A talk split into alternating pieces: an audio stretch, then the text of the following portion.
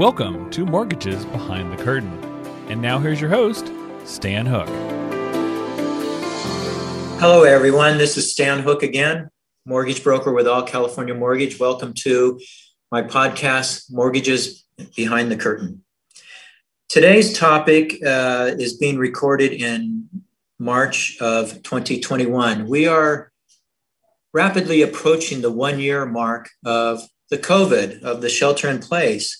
And the significance of this timing eh, and today's topic, which is the self employed, how the self employed are rather heavily documented in the past, but even more so heavily documented during this shelter in place COVID timeframe that we've experienced for just about a year.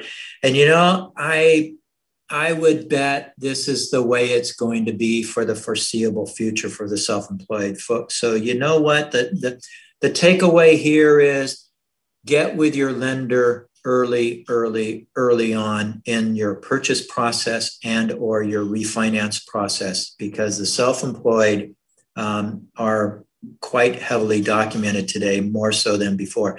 And why not? Because as you can imagine covid You've seen all the businesses that have closed. You've seen all the businesses that are operating so much differently than they have in the past.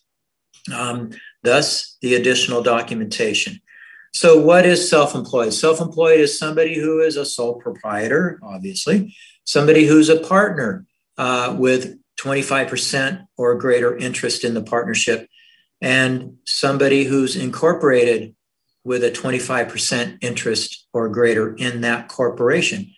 We consider all of those to be self employed. What's different than before is that in this pricing engine, my, which is what I refer to as what's the interest rate? Well, let me enter the information in the pricing engine. New to the pricing engine is a box. Is this person self employed? Well, why? Some lenders are not lending to self employed flat out. They just are not lending. Some others are not allowing for what we call cash out, borrowing more than what you owe. Uh, so it's a significant box to make sure we get the pricing with those lenders who will lend to the self employed. Uh, so the rate is no higher than anybody else. It's just screening the lenders who just have chosen during this time to not lend to the self employed. And by the way, that's changing every day. The lenders are in or out of the market.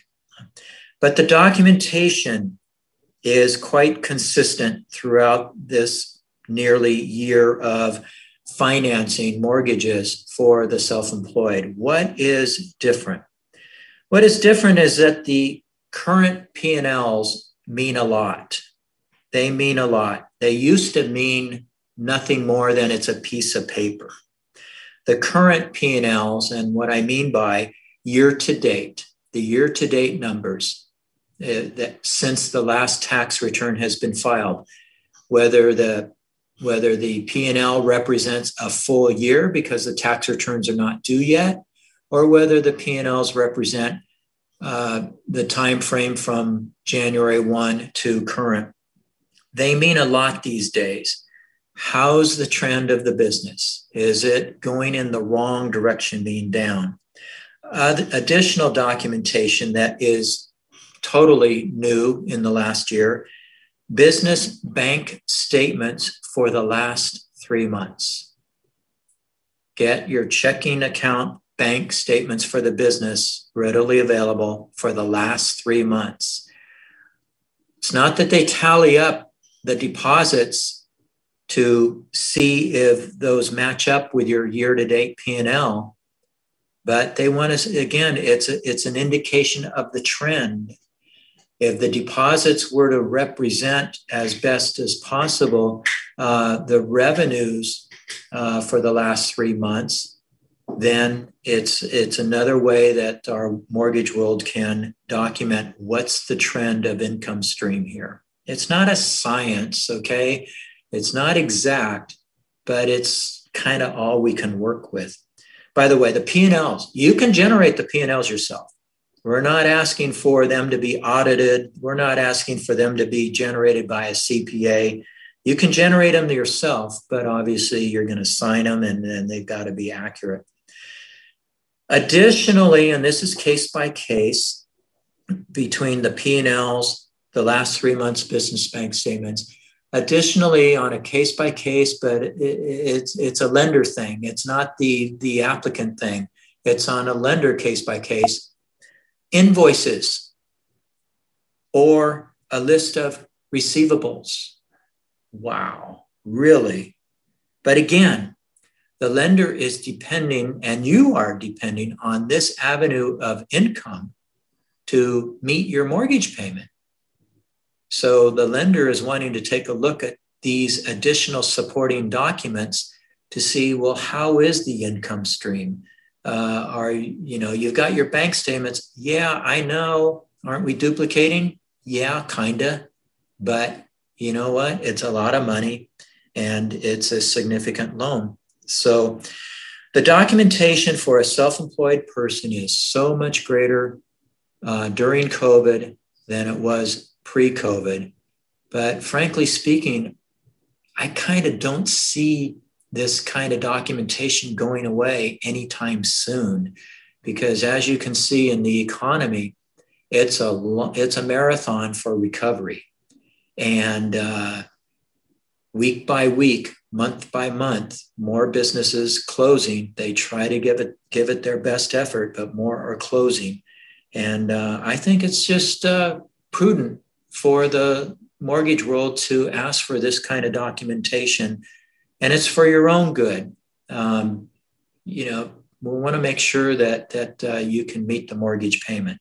So I, I have avoided this topic for some time because I hate to be a downer, but again, the takeaway: you cannot get to your lender soon enough in the purchase process or the refinance process when you are a self employed person to see uh, preliminarily, let's say that again, uh, early on before you even apply, do I have a chance of uh, getting a loan approved? And you know what? If your lender is unable to, to uh, determine that before you turn in all sorts of documentation, frankly speaking, they're depending upon somebody else to make that call.